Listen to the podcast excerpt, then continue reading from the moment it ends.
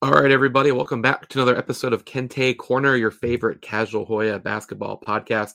I'm your host, Bobby Bancroft, and we are coming to you the day after.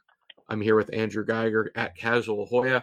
Last night, Andrew Georgetown's season came to a close.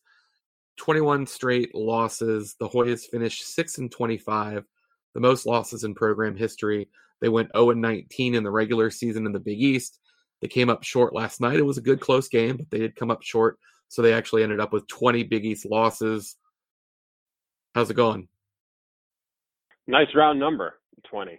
Um, historical season. I, I, wouldn't have thought it would end this way, uh, but but but here we are. I, I do agree. I think they, they played. I thought it was a spirited effort last night. They obviously played better on the defensive end. Uh, it, it's a shame that they couldn't put in that effort in other games throughout the course of the Big East Conference season. You think they might have picked one or two off along the way, but you know to to come down to the wire against Seton Hall without Dante Harris, that was a that was a good effort. I don't think anyone had any issues with the effort last night. At the end of the day, you know, it just comes down to just us not having enough talent. I think I think you tweeted out um, that it was really the the last minute or so of each half that spelled doom for us, and that's really yeah. where good teams make hay, right? I mean, that's when your your best players take over and, and hit clutch shots, and the defenders cause cause turnovers, and, and that's something that we've lacked all season. Yeah, no, you're right. Um, should have mentioned that you know Dante Harris, obviously, who's played his heart out all season, last year's Big East MVP. You know, the, he didn't they didn't have him for much of the game. We got a look at Tyler Beard, who you know I pointed out last night, had made seven threes all year. He he made two last night you know, an interesting uh, player there. But yeah, uh, well, we got, at the end we, of the we half, got to look. We got to look at we, we got to look at Beard, but then not as much of a look as you thought we might get, right? I mean, you know what it kind of reminded me of? Huh? And there are different players, but um, when Chris Wright got hurt, instead of just saying, "Hey, you know what? Starks is our backup point guard. Starks, just go get it." They tried to have Austin Freeman play the way Jason Clark. It didn't really work, you know. Um, I thought the same thing last night, particularly at the end of the game, putting Don Carey in that position. Right. Now, I'm not sure. To me, it kind of looks like Kaiden Rice, you know, is coming too high up to even catch that pass. But you'd probably want Don Carey to be one of the options to catch and shoot, not be the ball handler. Obviously, Ewing didn't see enough from Tyler Beard to trust him this year, which, you know, we hadn't seen him a lot. So I get it, but I also don't get it. But I did have that, I did have that Starks feel for you know, just if he's your backup point guard, next man up. You hear guys say next man up all the time, and then you don't always see it. And that that that's not just at Georgetown; it's kind of everywhere. Well, that goes two ways too, right? I mean, maybe the reason why there wasn't enough faith in in Tyler Beard was because he hadn't played enough during the regular season. Oh yeah. Also a question of of why that was because every time that he at least we saw him on the court, I thought he was reasonably impressive. Um, you know, you mentioned he hit you know all those threes, and you know, going back to that last play that, that you brought up with, with Don Carey as the ball handler, if you go by some of the, the freeze frames right before he threw that the errant pass, man, he had some options, right? He had yeah. Holloway, it looked like, who who had yeah. some some room under the basket. He had Mohammed uh, on, on in the corner. Uh, there was no one near him, and then you know just to throw it out on the wing like that, it was it was a little bit heartbreaking, but somewhat funny just in the sense that you know I obviously get a got a flood of texts right after that happened, being like, "What you know, WTF?" Blah blah. It was just like, here we are uh, again. You know, you get so close on the biggest stage, everyone's watching, and then you throw it away. Yeah, I, I, guess I was probably if it wasn't going to be Beard, I would have liked it to have been Mohammed because Mohammed's not really known as a shooter and he can mm-hmm. you know get downhill. He might not make the best decision all the time but then you've got you've got Kaiden running around you've got Carey running around maybe even Holloway whatever but you know whatever. But you did mention something and I know I texted you or maybe it was in the group text but you know you mentioned the big stage. You know Georgetown's been just I mean they haven't won since December 15th I mean it's hard to even it just doesn't even make sense but yeah. I felt something last night I, I I wasn't up there but it was like this is the Big East tournament. I feel it. Like, did you have any of those feels, even knowing that Georgetown basically was like a 0.03 percent chance to win the whole Big East tournament? Yeah, I mean, you you always think there's a chance, and especially after last year, you know, proving that it can happen. You you know, you can hat you can catch lightning in a bottle, and we were in it to win it, right? We we we played them tight and, and close, and Pro- probably the best matchup you could have asked for outside of Butler. A hundred percent. Uh, there, there, there's no doubt, and and even if we had beaten Seton Hall, I don't think there's any doubt that our season would have ended this season against UConn. Um, no, because that but, that would be the worst matchup. so, honestly, I think we should have beaten Seton Hall last night. I mean, a lot of people might say kind of like what I said, like, oh, they play hard, blah blah. You could look at the other one and be like, wait a minute, you're playing a team that you're you're facing for the third time in for this you know in the course of not that many days.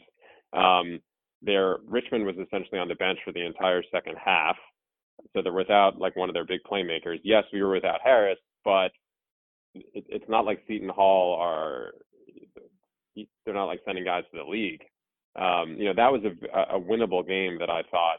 Uh, but again, I mean, there's no sense in harping on it. I think we need to look forward instead of backward. Yeah, yeah, one more thing that I just want to say that there were moments, I think particularly I don't have the box score in front of me, but there were moments where it felt like Georgetown and when I think of Georgetown, I think of good defense and just, you know, being a menace around the rim. Both Ighoefe and Mohammed I thought just gave you those glimpses of what when you picture Georgetown, what you expect to see from them, like the the toughness and maybe even a little bit of the intimidation there around the rim. I know Ighoefe had four blocks, and like I said, I don't have the box score right now, but that's kind of my big takeaway. Um, so I think you know, usually after we record these pods, I sit around and I'm like, oh, what the hell should I call it? You know, this one, Andrew, I think it's it's a no brainer. And now we wait. And let me just go through a couple things real quick and figure out which one you want to start with.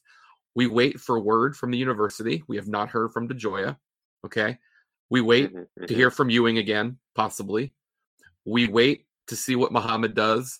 Uh, I think he definitely enters his name in the draft and gets feedback. I don't expect him to be a portal guy, but we also wait mm-hmm. for the mm-hmm. portal. I think there could be other guys. So, I mean, there's a lot. You know, it's only March 10th. Our March Madness is over, but it can actually get way effing crazier than actual games. Is there a part that you want to, you want to kind of start with? Well, I mean, if uh, we wait, uh, as I mentioned to you before we started, we might want to get this podcast, you know, up so people can listen to it because who yeah. knows what might happen in the, in the next few hours. I, I don't expect, knowing Georgetown, I don't expect something immediately.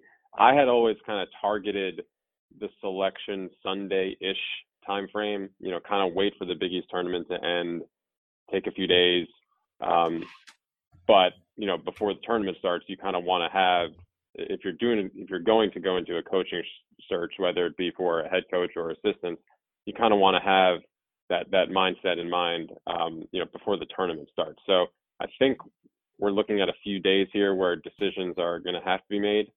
Um, but yeah, it'll be it'll be an interesting next 48, 72 hours for sure. Yeah, I mean, last night, which this was not Georgetown's fault, but the Zoom did not work. I think because it went into the day, but I had a virtual credential. I didn't go up there. I went the last time that it was uh like right right when COVID started, basically. But I, I did not make it up there, and uh, so we couldn't get on the Zoom. Of course, it was worthless anyway because we weren't going to be allowed to ask questions. Again, that's a Big East thing, not a not a Georgetown thing. But uh, you know, Ewing did say he doesn't want to make any rash decisions, and I understand that, but at the same time, like this has been a pretty slow moving disaster, right? It's not like you know, it's not like out of the blue something terrible happened. Like I said, they haven't won a game since since December fifteenth. For me personally, well, they, I, they they haven't said they haven't said. All he had to do was say, "I will be back next year." No one has said that.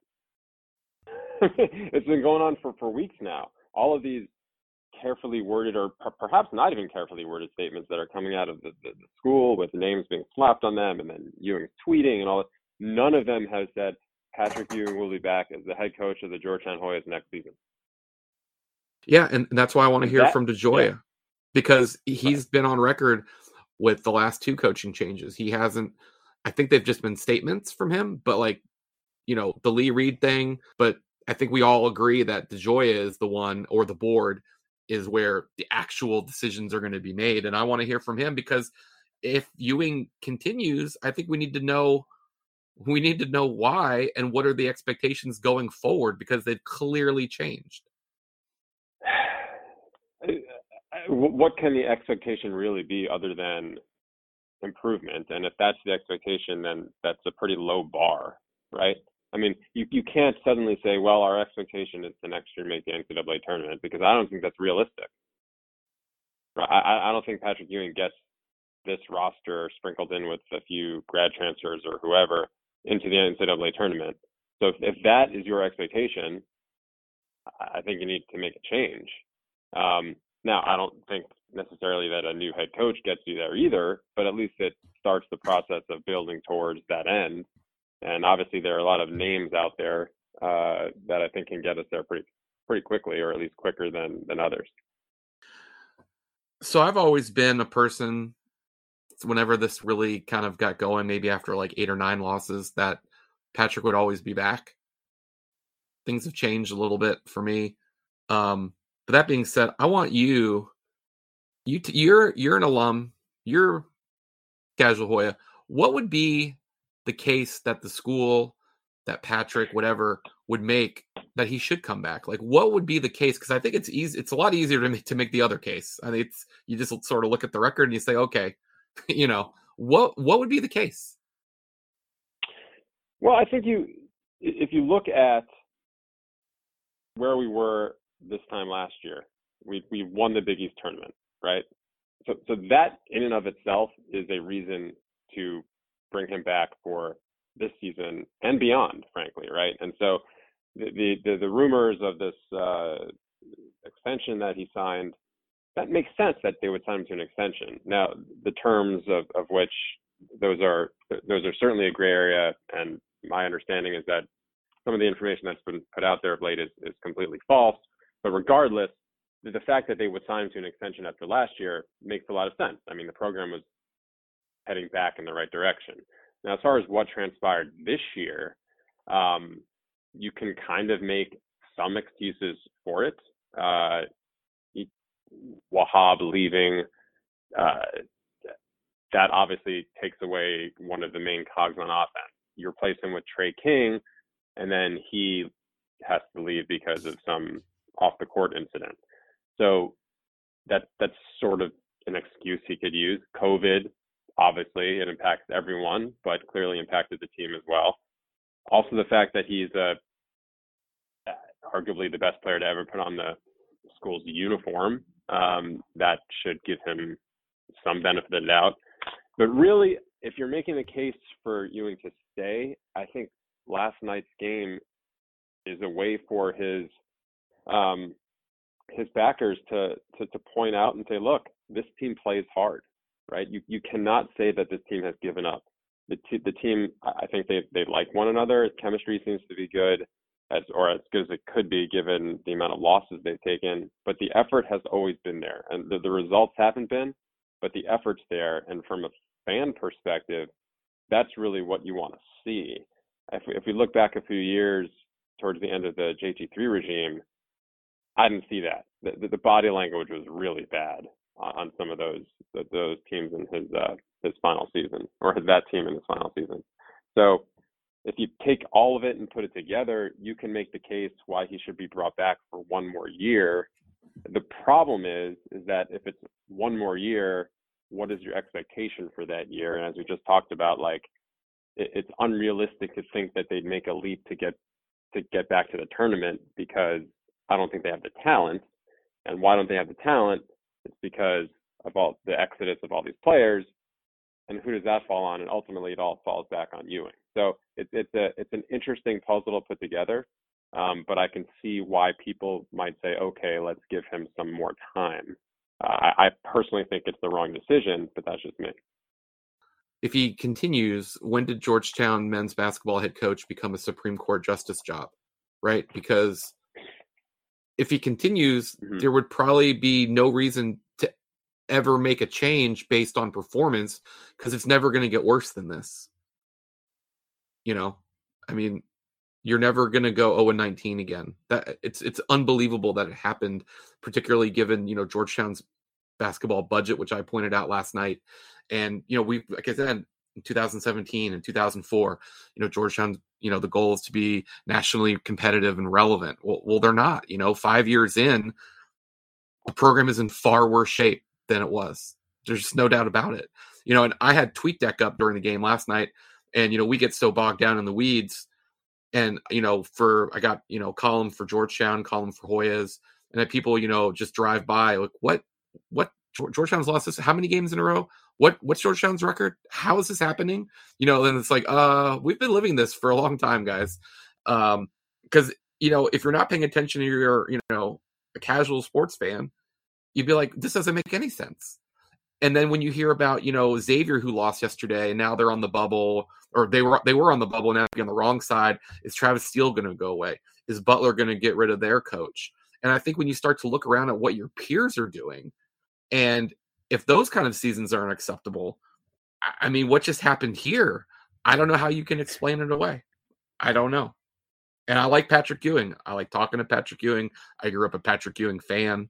I have, I have no axe to grind. A lot of people are coming out of the woodwork with problems with the Thompsons and um, you know Ewing. That's that that's not me. If you've been listening, if you know me, that that, that that's not me. I just don't know how the how the school makes a case for being a relevant nationally competitive basketball team with you know based on the 2020 uh, i think it was the guys at three man weave they put out you know the biggest basketball budgets. Georgia had the 12th biggest budget in the country. You, you can't have stuff like this happen. You know so either you decide to say look we've decided in this new world we can't compete so then you lower your budget you do all this no one wants to hear that. But you know what i mean? Like they, they just don't line up. Like there's no one that's in georgetown's range of a budget that would accept this kind of a season. I I just don't see it. Yeah, I mean, I, and with that comes, I, I completely agree with everything that you said. I mean, obviously, no one has any issue with with Ewing as a person. He's the, the guy's a legend. Everyone, you know, loves Patrick Ewing. Um, but if you want to have success in the basketball court, I think it's it's it's time to evaluate the big picture and again, if you bring him back, it's not it cannot just be a one year, you know, prove it deal, because how does that really end? I mean, the the, the whole point of this is that if he were to step down now, it kind of saves space for both school and coach. Um, and not that he'd be walking off into the sunset because it's not like he's walking away after a, great season. Um, but no one would feel angry about it from from a fan perspective. You get one more year, and that's like okay, they're just giving him one more year because it's Patrick Ewing. Well, let's say things start to go south next year, then he steps away. Well, then what do you? What did we just do? We didn't. We, we just prolonged the inevitable, and I well, think that's what giving him one more year would do. well, and that's not something. Inevitable. Yeah, you're right, and that's not something you can say publicly because guess what? You can't recruit people. You know, like you know, right after the loss to Xavier, it was reported that he was still recruiting, which I would hope he's doing. You know, people take that as a big sign. You know, I follow no. college sports. Guys are re- recruiting all the time, and thing things change. But you know, you're not going to be able to get good assistance if everyone kind of knows it's a one year deal. Um, and that kind of leads me to to this, and maybe we can get some Twitter questions after this. The whole idea of shuffling the assistants, obviously, that probably should have happened a little bit by now, just sort of naturally.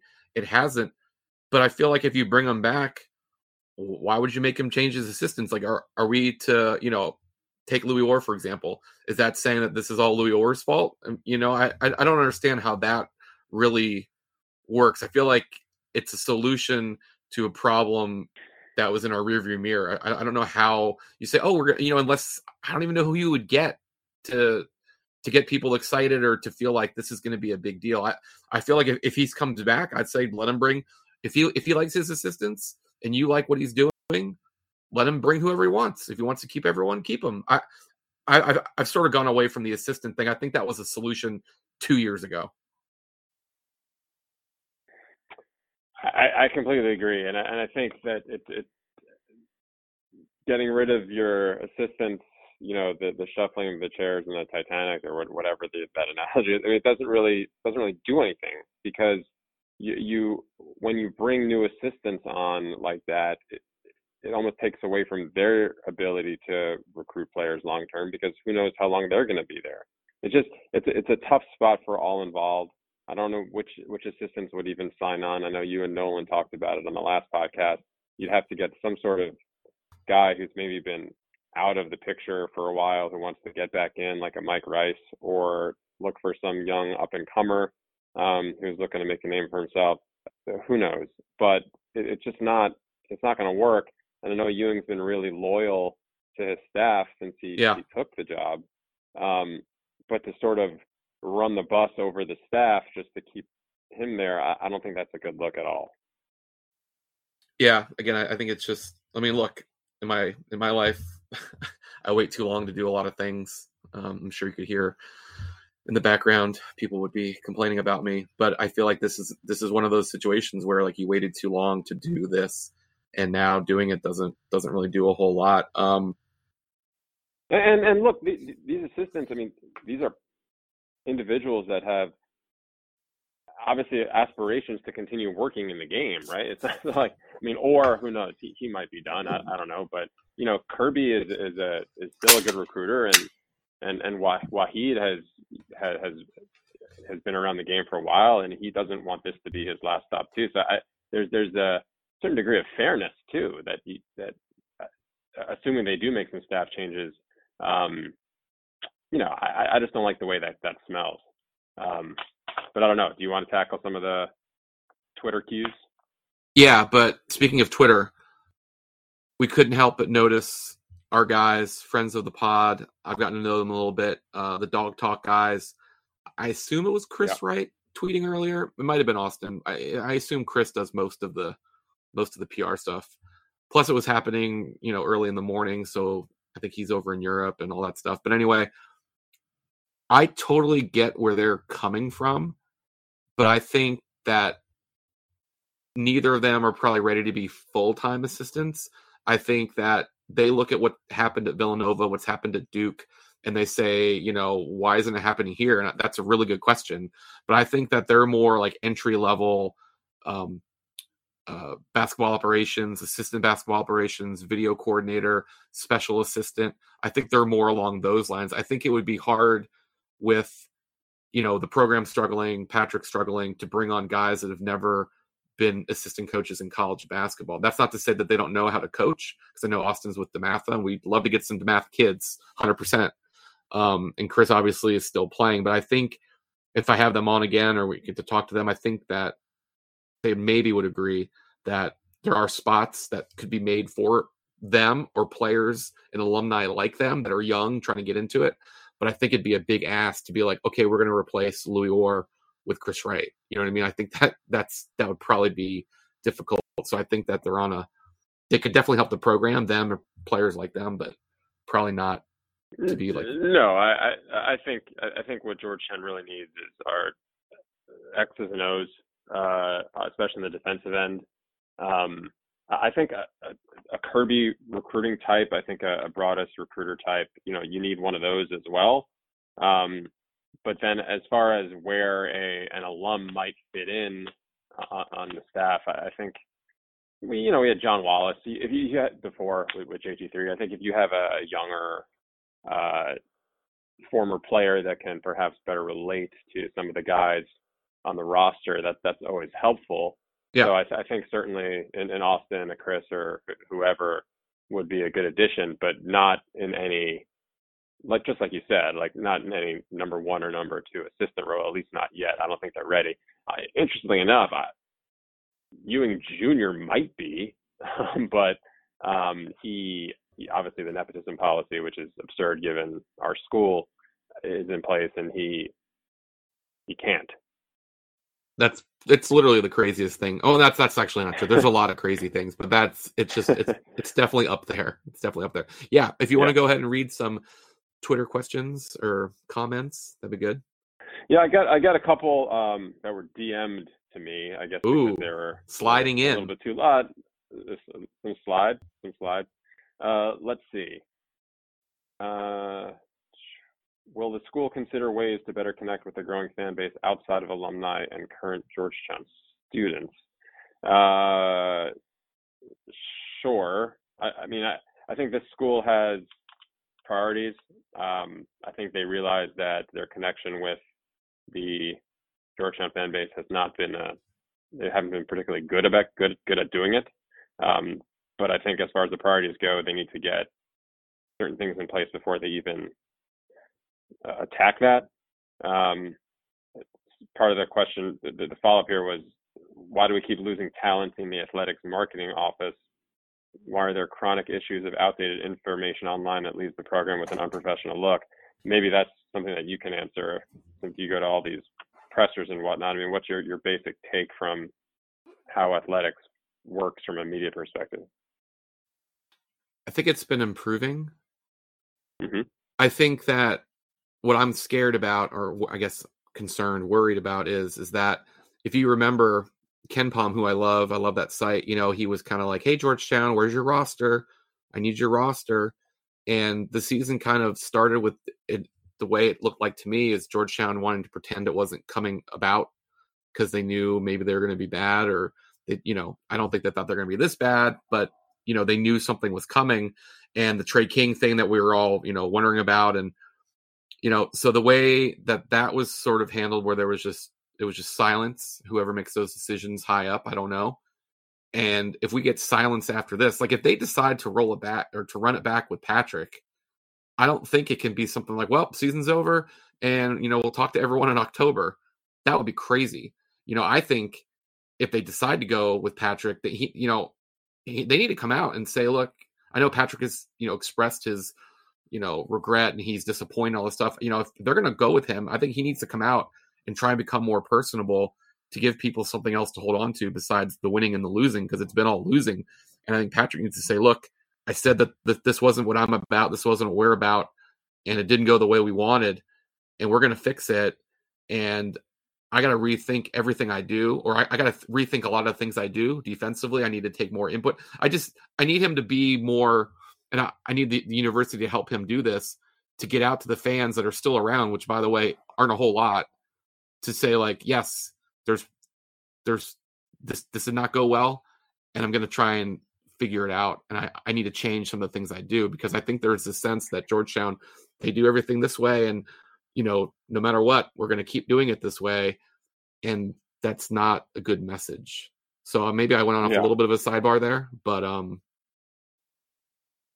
couple questions with regard to the, the, the roster. Getting off the Ewing thing for a second. Which of the freshmen, other than Mohammed, is likely to make the biggest jump next year, and which one would you like to see more of this year? Um, I, I, think for me, the answer to both of those is is well. So the one I would like to see more of this year, that's that's Tyler Beard for me, uh, just because I, I, thought he did show some some promise whenever he was on the floor. Billingsley. Um, I can't tell if you're serious. I am. Oh, okay. Which of the freshmen other than Mohammed is likely to make the biggest jump next year? I still think that's I think that's Tyler um, because he's going to get more playing time. Um, I, I actually assume he would. I mean, if Harris is back and Mohammed's back, I don't know where Tyler really gets the minutes. Um, but I, I, think, I think, I think of, of, the yeah. Mm-hmm. I was going to say, I think of the of the crop, he he showed the most promise. I think people were hoping for more from Jordan Riley. I think there was a lot of like YouTube videos about him, you know, dunking like he was like another McClung with the, you know, incredible vertical and all that stuff. And we didn't get to see a lot of him. When we did see him, didn't really see it, you know. And well, so so one of the questions one of the questions is actually how do you think Jordan Riley would have factored into the equation if he wasn't injured? And so I I don't know. I I think we didn't really get to see him play when he wasn't injured, but then it came out that he may never have really been healthy. So I think it was just kind of a lost season for him. I think we saw yeah. some uh, some of that uh, athleticism, but certainly not to the extent that we saw in those YouTube videos. Uh, so I mean, hopefully he can add something to the mix next season. But I'm not. I don't have my hopes up because I just haven't seen it yet. Um, the more intriguing part of this question was uh, about Collin Holloway. Uh, can he be an all league level player next season with a full off season with work on explosiveness and strength? What's your take on young Collin? I've been really impressed. I think he gets the most out of what he can give. I, I think I think at the end of last year I was really high on him because he was playing over Sibley and you could kind of see it. Like I felt like there was a little bit of a Jarrell Benjamin type uh, leap in mm-hmm. there for him. And I think Jarrell, you know, obviously played in the NBA for a second. Jarrell's probably better, better physically, but I think that Collin Holloway is what you want to get every cycle, a four-year player that's just going to get better every year, and I, I wouldn't expect him to stop improving. So I think that that is great, but that's the thing too about recruiting is that you can't rely on like a million diamond in the roughs. You, you know what I mean? And he's definitely one that's working out. And the hit rate on guys like him is not going to be super high. But for him, I think that he is uh, all league is pretty hard. It's a really good it's a really good league, you know, as we're finding out.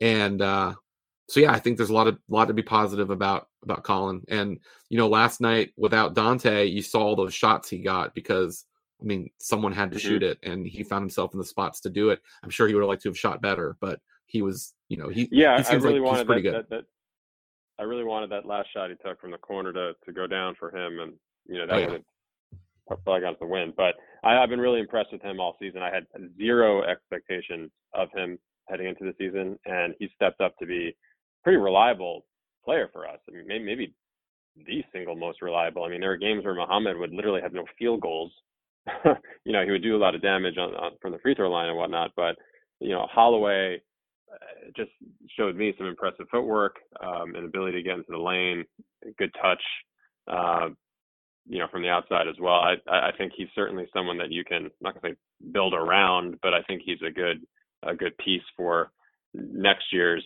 um, next year's squad. Uh, let's see. Uh, I guess clarify the terms of Ewing's contract if you can. Okay, so here's the deal. I haven't seen Ewing's contract. No one's seen Ewing's contract, right? We know that there have reports out there saying that he has three fully guaranteed four more years, right? He's got this year plus three fully. I'd be really surprised that if that's accurate. Right. So. And just real, real quick, I, so everyone knows. Well, well, yeah. I was going to say, you know, like UConn is the only school in the conference where you can actually, you know, go to their website, look up the state employees, which I did for the last podcast with Nolan, um, and you can also Freedom of, Information Act and get the actual contracts. So everything that you hear about a Georgetown contract, you're going to want to have like multiple sources on that, and it has to be a really trusted. You know, I know people like, why hasn't the Washington Post dug into this? Well, you know, there's certain levels where you know what an outlet can publish. You know what I mean? So it's hard to know this. Right. Now there are tax documents that you can go back. I forget the exact the exact number or whatever, but you know you you can go back and see they ha- they have to release they have to release information like, periodically, and that that that's where you can see like what Ewing made his first year. You can see part of the JT three buyout. Um, but as far as the actual details of the contract, you know, unless Patrick or his agent or someone likes to share that with you, um, it's unlikely that you have that. Right. And, and to jump off that from some perspective, because I happened to negotiate a contract for a Division One head coach last last off, off season, um, and it was an extension. And there's no way that. And look, Georgetown could be different. I don't know who's in the negotiating room, but like, if you go in saying I want a three-year extension with every year guaranteed, you'd get laughed out of the room. Like that's just not how it works, right? Um, you know, some might say, oh well, David Falk's involved and he's got relationships, so Georgetown might. David, that almost makes me think that it's even more ridiculous because David Falk knows the landscape of how things work. I doubt he would even suggest three fully guaranteed years because he knows that that's just not how contracts are, are done these days. What makes more sense to me is that he has a fully guaranteed sixth year, so next year, and then year seven and year eight, if we if we think it's a three-year deal, those are going to be partially guaranteed, right? So you've got the full number that you would need to pay for year six, but to get them out of the contract, year seven and eight would be partial. And what percentage of that partial um, for bio purposes, that I don't know. But I would be very, very, very surprised if all three years are guaranteed because I, I just haven't seen that anywhere uh, in college basketball. Correct. Okay. Um, let's see.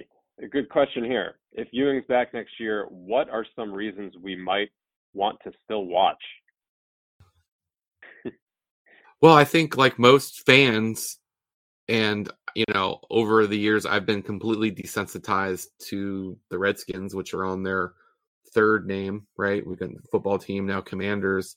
You know, um, usually we just follow the laundry, and I think if you're a big Georgetown fan, you're going to keep watching, and then over time, people kind of fade away. Now, the problem with that is some people are in different stages of that fade, right? So I don't know where this person particularly is, but that's kind of the thing. Like, if you are a legitimate fan, if you're a fan that just shows up in March, it doesn't really matter to you because look, they played a great game last night in the Big East tournament. It was a cool atmosphere. It's a Madison Square Garden. You know, it's a bummer they lost, but if that's enough for you, that's enough for you. Um, if you're someone like us that's going to watch every game and tweet about it and do silly podcasts, then it's probably going to take more than the last couple of years for you to just take a hike, I guess. So, what would be the reasons? Um, I will say this: when I graduated college, Georgetown wasn't doing. I didn't go to Georgetown, but Georgetown wasn't doing very well. I got season tickets at a pretty good deal, and then as they got better, um, I had good seats. You know, so there are, you know, just like anything, like you know, buy the stock low, that, that kind of stuff. If you know, no one's going to confuse going to confuse you with being a bandwagon if you go to 19.9 and get all the cool Georgetown gear and wear it with pride, and just hoping that someday they're they're going to get back. You know, so that's the best I can do. Yeah, I mean, I think people will will tune in. I think the the issue that we saw this season, uh, more so than last, or that people tune out uh, when the team starts losing, and they might tune back in for the Big East tournament because hey, it's, it's MSG, and you never know, blah blah. But the issue is retaining those fans and the eyeballs uh, throughout the second, well, through really the conference play. Um, I, I don't know if if they if this team is going to give people a reason to watch. To be honest, if, if they run it back and there, there's really no exciting player that I can think of that's coming in. I know you know Denver Anglin has put up some gaudy numbers recently, and it, his tape looks pretty good. But this isn't someone that's going to come in and turn the program around. Yeah, so, look, everyone loves. You know, we always hear, you know, people tweet at me. Everyone loves Chris Grossi now at Penn State, right? He did all those yeah, like kooky yeah. things. You can you can do whatever you want. If they don't win, it doesn't matter. Now, it's great to have yeah. someone like that when you are struggling and you're on your way up or whatever. But like all the kale, the virtual reality night, dress like a student, all that stuff is cool. But if you don't win, people just they, you know, I mean, so I don't even know what the university can do. You know, I mean, this year in this in the in the arena they had like this light program where they turn the lights down and then like everyone had like an app and then it did some sort of light mm-hmm, show. Mm-hmm. I assume that I think you've been at the, at the Tulane games. I think everyone's doing it. So I mean, like the university is doing stuff like that, but you just can't lose 21 games in a row. You can't be one of the worst power teams in the league. You you've got you know you just, you just got to be better on the court. Yeah, I, like I just can't escape the fact that if this was literally any other coach at any other school after a season like this, we wouldn't be having this conversation. The conversation would be who's the next coach, you know, who, who are the best candidates, which may very well be the topic of our, our next podcast, and that may very well be the next day or so. I, I don't know. Um, well, yeah, I mean, like today I was watching. Today I was watching Butler. They almost came. Providence is a fraud. I'm picking them to lose in the first game of the NCAA tournament. They're not making the Sweet 16. I've been saying it all along, but they squeaked by again yep. today with their team of like 25 year olds, and you know the announcers like, did uh, Jordan do enough to save his job? And then you look at where Butler is. You know, again, yeah that's probably like they're 14 and 19. They went six and 14 in the league like five and a half games better than Georgetown, but they're you know they're questioning. It's like, like same thing with Xavier. They're 18 and 13, 8 and 11, and, and then in Georgetown it's like oh you know six and 25, 0 and 19. It's just such a right. If um, bubble bubble team bubble teams are thinking about making changes, then we're we're okay with finishing with zero wins in conference it's tough. I mean, like we're living like the the most extreme example of why it's probably not great to hire someone like this because it's hard to separate. You know, it's hard to hire your sister to run the accounting because the cash that, flows. That you know what I mean? Like it, it's, it's hard. Uh, well, and that Ian O'Connor article that came out today from the uh, Daily News or the Post or whatever, where he's like, you know, Ewing deserves one more year. I don't know if that was him, Ewing, kind of cashing in some chips with with that publication from the playing days of the Knicks, and like, you know, hey, do me a favor. But that the the meat of that article was really just like, oh, be, essentially because he's Patrick Ewing, he deserves another shot. And I think that article even acknowledged that if it was any other coach at any other school, that we wouldn't even be having this conversation. So it, it, again, if the argument is it's Patrick Ewing, he deserves another chance. Well, that's fine and dandy, but the long-term ramifications of that decision are are, are not good for the school. I think we're gonna have to do our last one based on me picking up small children. What do you mean? It's our last Twitter question. Oh, what is it? Go ahead. No, I'm saying. Oh, oh, oh, oh you're la- the last question. No, I think we're good. I think that, oh. that those are some of the uh, the, the big ones. Um, I'm hopeful that we can regroup pretty soon. I, I, hope that we do have some news to talk about. I'm sure we will. Um, something, some of those chairs on the on the bench are going to get rearranged. We just don't know which ones just yet. So stay tuned, everyone. I don't know if you want to give your usual listen to us on Spotify, blah blah blah. Oh, of course, of course I do. Yes, thank you for listening to Kente Corner. If you found us, that's great. Obviously, you can get us anywhere you get your podcasts, including Spotify, Apple, Google, and all that stuff. I am Bobby Bancroft, and it would be great if you could subscribe, if you could send me a message or tweet at me. Actually, you know what? Just go ahead and tweet at me. Messages are okay too, but let's try and keep it out there. But um, he's Casual Hoya, and we are going to be back. March Madness is coming.